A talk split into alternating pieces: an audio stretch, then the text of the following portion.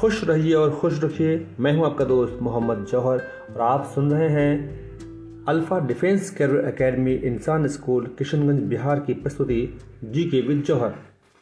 दोस्तों, आज हम बात कर रहे हैं ऐसे दस प्रश्नों की जो पहले भी प्रतियोगिता परीक्षाओं में पूछे जा चुके हैं।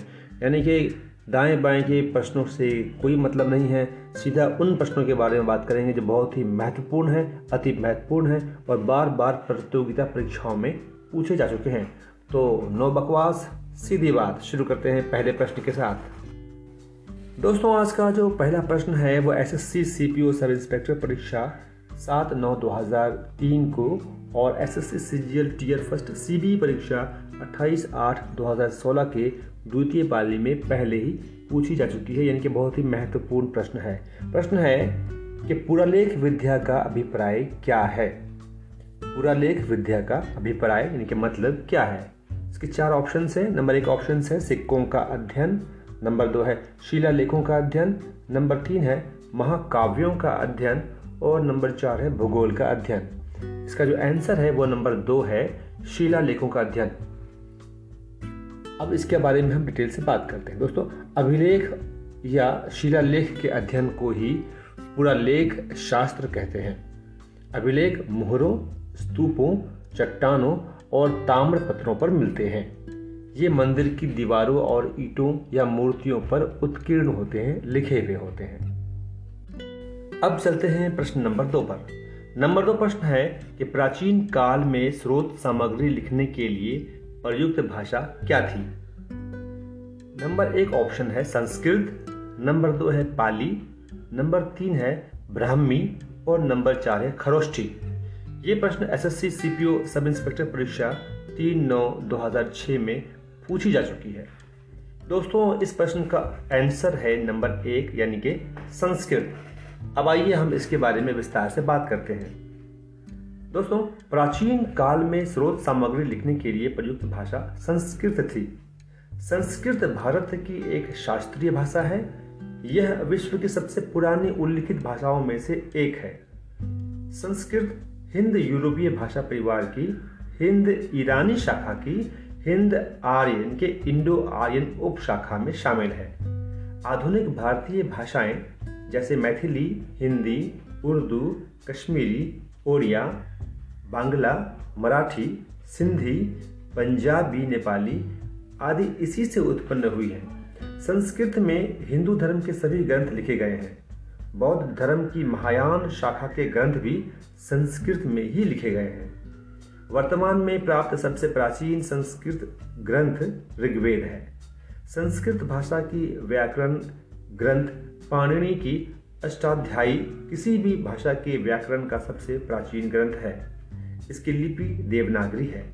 संस्कृत भारत के संविधान में आठवीं अनुसूची में शामिल है। तथा यह उत्तराखंड राज्य की राजभाषा भी है। आइए हम बात करते हैं आज के प्रश्न नंबर तीन का। प्रश्न नंबर तीन है, मानव द्वारा प्रयुक्त पहली धातु क्या थी?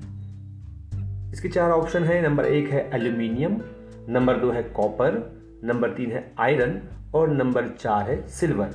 ये प्रश्न एसएससी साउथ जोन सांख्यिकी अन्वेषक इन्वेस्टिगेटर ग्रेड फोर परीक्षा 12 नौ 2010 में पूछी जा चुकी है।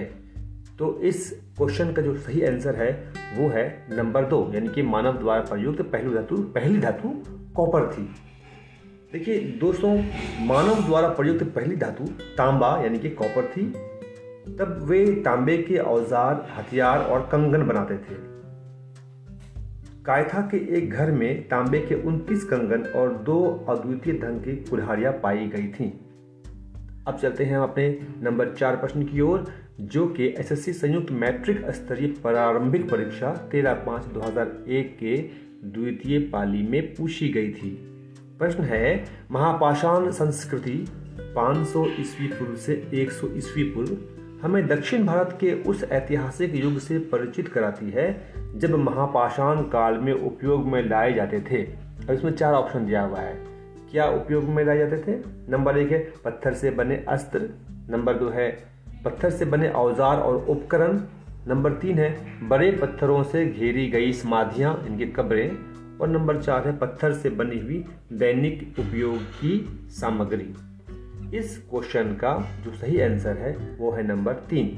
बड़े पत्थरों से घेरी गई समाधियाँ, यानी कि कब्रें। दोस्तों, प्रश्न था कि महापाषाण काल में उपयोग में लाए जाते थे। आंसर हो गया इसका बड़े पत्थरों से घेरी गई सामग्रियाँ। अब हम इनके बारे में थोड़ा बात कर ले डिटेल से। दोस्तों, भारतीय प्रायद्वीप के उच्च भागों में रहने वाले लोग महापाषाण निर्माता कहलाते हैं। उनकी जानकारी उनकी कब्रों से हुई है, जो महापाषाण कहलाती हैं। इन कब्रों को महापाषाण इसलिए कहते हैं कि इन्हें बड़े बड़े पत्थरों के टुकड़ों से घेर दिया जाता था। इन कब्रों में दफनाए गए लोगों के न केवल अस्थि पंजर ही, बल्कि मृद भांड और लोहे की वस्तुएँ भी इसमें मिलती हैं। अब चलते हैं हम आज के पाँचवें प्रश्न के ऊपर, जो कि एसएससी डाटा एंट्री ऑपरेटर एवं एलडीसी परीक्षा 28 ग्यारह 2010 के द्वितीय पाली में पूछी गई थी। प्रश्न है, धातु से बने सिक्के सबसे पहले प्रकट हुए थे। चार ऑप्शन इसमें है। नंबर एक है हड़प्पा सभ्यता में, नंबर दो है उत्तर वैदिक काल में नंबर तीन है बुद्ध के काल में और नंबर चार है मौर्यों के काल में। तो इसका सही आंसर है, वो है बुद्ध के काल में। अब इसके डिटेल में हम इसकी चर्चा करते हैं। दोस्तों, धातु से बने निष्क और शतमान शब्द मुद्रा के रूप में माने जाते हैं। लेकिन प्रतीत होता है, यानी कि ऐसा लगता है कि वे धातु के बने अलंकरण रहे होंगे। निष्क और शतमान का उल्लेख वैदिक ग्रंथों में हुआ है। धातु के सिक्के सबसे पहले गौतम बुद्ध के युग में मिलते हैं। अब चलिए चलते हैं क्वेश्चन नंबर छह की ओर, जो कि पूछा गया था एसएससी सेक्शन ऑफिसर ऑडिट परीक्षा उन्नीस में। प्रश्न नंबर छह है, काली बंगन किस प्रदेश में स्थित है? चार ऑप्शन है। ऑप्शन नंबर एक है पंजाब, दो है हरियाणा, तीन है गुजरात और चार है राजस्थान। इसका सही आंसर है क्वेश्चन नंबर चार, राजस्थान। इसके बारे में हम डिटेल से अब बात करते हैं, चर्चा करते हैं। दोस्तों, कालीबंगन राजस्थान राज्य के हनुमानगढ़ ज़िले में घग्घर नदी के बाएँ किनारे पर स्थित हड़प्पा सभ्यता से संबंधित स्थल है। मोहनजोदड़ो और हड़प्पा के बाद कालीबंगा हड़प्पा संस्कृति का तीसरा बड़ा नगर था। यहाँ से उत्खनित अवशेषों में तांबे से निर्मित औज़ार, हथियार व मूर्तियाँ मिली हैं। जो ये प्रकट करती हैं कि मानव प्रस्तर युग से ताम्र युग में प्रवेश कर चुका था। यहाँ से प्राप्त तांबे की काली चूड़ियों के कारण ही इसे काली बंगा कहा जाता है। यहाँ से मिट्टी की बनी मोहरें मिली हैं। मिट्टी के बर्तन, कांच, सीप, शंख घोंगे आदि से निर्मित आभूषण मिले हैं। नगर नियोजन के साक्ष्य काली बंगा से भी प्राप्त हुए हैं।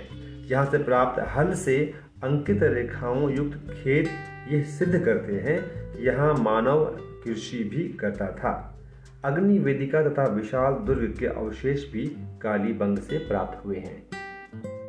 अब हम चलते हैं आज के प्रश्न नंबर सात के बारे में, जो कि पूछा गया था एसएससी संयुक्त स्नातक स्तरीय प्रारंभिक परीक्षा चार सात उन्नीस की प्रथम पाली में।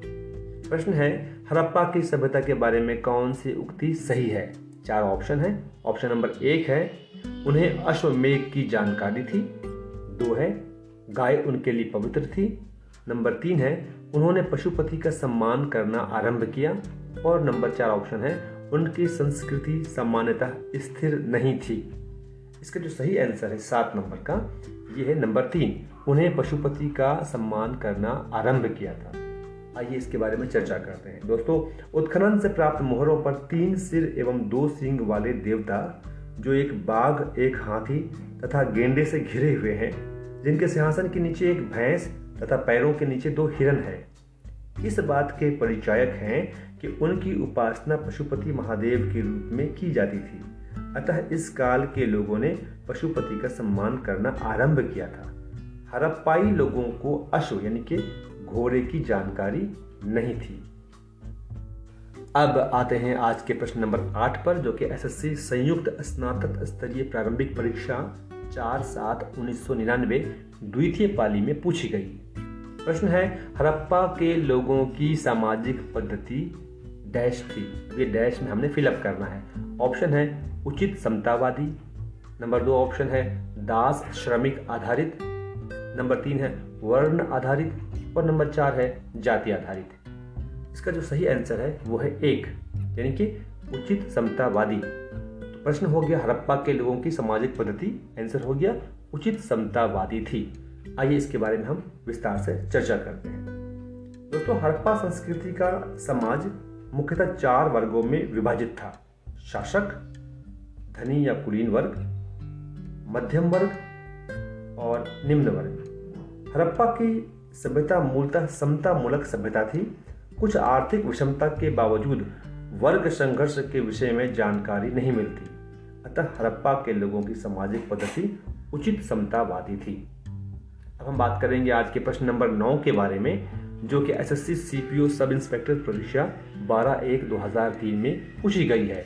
प्रश्न है, सिंधु घाटी की खुदाई में मिले अवशेषों में तत्कालीन व्यापारिक और आर्थिक विकास के घोतक निम्न में से कौन से हैं? चार ऑप्शन है। ऑप्शन नंबर एक है मिट्टी के बर्तन, दूसरा ऑप्शन है मुद्राएँ, तीसरा है नावें और नंबर चार ऑप्शन है मकान।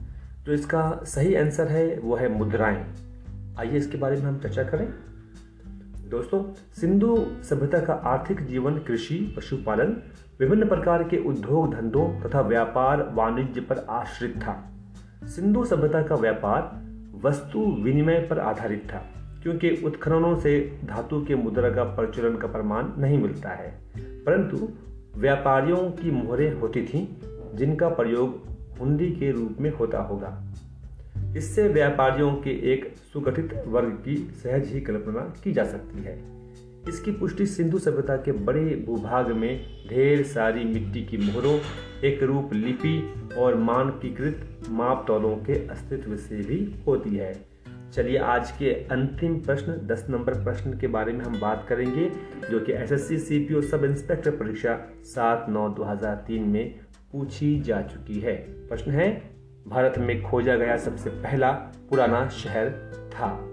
ऑप्शन नंबर एक है हरप्पा नंबर दो है पंजाब, नंबर तीन है मोहनजोदड़ो और नंबर चार है सिंध। तो इसका आंसर जो है, वो है एक हड़प्पा। आइए इसके बारे में हम विस्तार से बात करें। दोस्तों, प्राचीन भारत में खोजा गया पहला शहर शहर जो है, वो हड़प्पा था। भारतीय पुरातत्व सर्वेक्षण विभाग के महानिदेशक जॉन मार्शल के निर्देश पर सन 1921-22 में दयाराम साहनी ने पाकिस्तान के पंजाब प्रांत में तत्कालीन मांटगोमरी शाहीवाल ज़िले में स्थित हड़प्पा के टीलों का अन्वेषण किया, जो रावी नदी के तट पर स्थित है। दोस्तों एपिसोड के अंत में हम बताते चलें कि इंसान स्कूल किशनगंज बिहार के प्रांगण में अल्फ़ा डिफेंस कैरियर एकेडमी के द्वारा छः महीने का शारीरिक प्रशिक्षण, यानी कि फ़िज़िकल ट्रेनिंग का कोर्स स्टार्ट हो चुका है, जिसमें आपको पाँच किलोमीटर की दौड़, सोलह सौ मीटर की दौड़, लंबी कूद, यानी कि long jump high jump pullup उसके अलावा आपको pushup situp squat zigzag balance गोला फेंक, सभी चीज़ों की छः महीने की आपको ट्रेनिंग कराई जाती है। इस ट्रेनिंग से आपको लाभ ये है कि आप इस फ़िज़िकल ट्रेनिंग को करने के बाद आप किसी भी टेस्ट में आँख बंद करके जाइए और आप कॉन्फिडेंटली उसके फ़िज़िकल एग्ज़ाम को क्वालिफाई कीजिए। हमारे जो मुख्य प्रशिक्षक हैं डायरेक्टर हैं, वो मैं ही हूँ। हमारा नाम हुआ मोहम्मद जौहर। मैं एक सुबेदार मेजर सीमा सुरक्षा बल हूँ। मैंने कमांडो कोर्स भी बीएसएफ में किया है। पाँच साल का ट्रेनिंग सेंटर जोधपुर का हमारा एक्सपीरियंस है। इसके अलावा स्पोर्ट्स के क्षेत्र में ताइक्वांडो में हमारा नेशनल में गोल्ड मेडल है। तो हम आपसे ये बात कहना चाहते हैं कि जो सुविधाएँ, जो फैसिलिटीज़ आप एक्सपेक्ट करते हैं कहीं और इंडिया में मिलेगा, उससे अच्छी सुविधाएँ हम आपको देंगे। किसी भी जगह आपको आउटडोर के साथ इंडोर फैसिलिटी नहीं मिलेगी, लेकिन किशनगंज बिहार में आपको आउटडोर के साथ साथ इंडोर मैट लगी हुई मिरर लगी हुई वेट ट्रेनिंग की सारी सुविधाएँ आपको मिलेंगी और आप छः महीने में वो बन जाओगे जिसकी कल्पना आपने कभी नहीं की थी। आप बेफिक्र होकर हमारे पास आएँ और फ़िज़िकल ट्रेनिंग का कोर्स करें। तो मिलते हैं फिर आपके अगले एपिसोड में, जिसमें हम और दस ऐसे प्रश्नों के बारे में बात करेंगे जो पहले प्रतियोगिता परीक्षाओं में पूछी जा चुकी हैं। तब तक के लिए जय हिंद, जय भारत। खुश रहिए और खुश रखिए।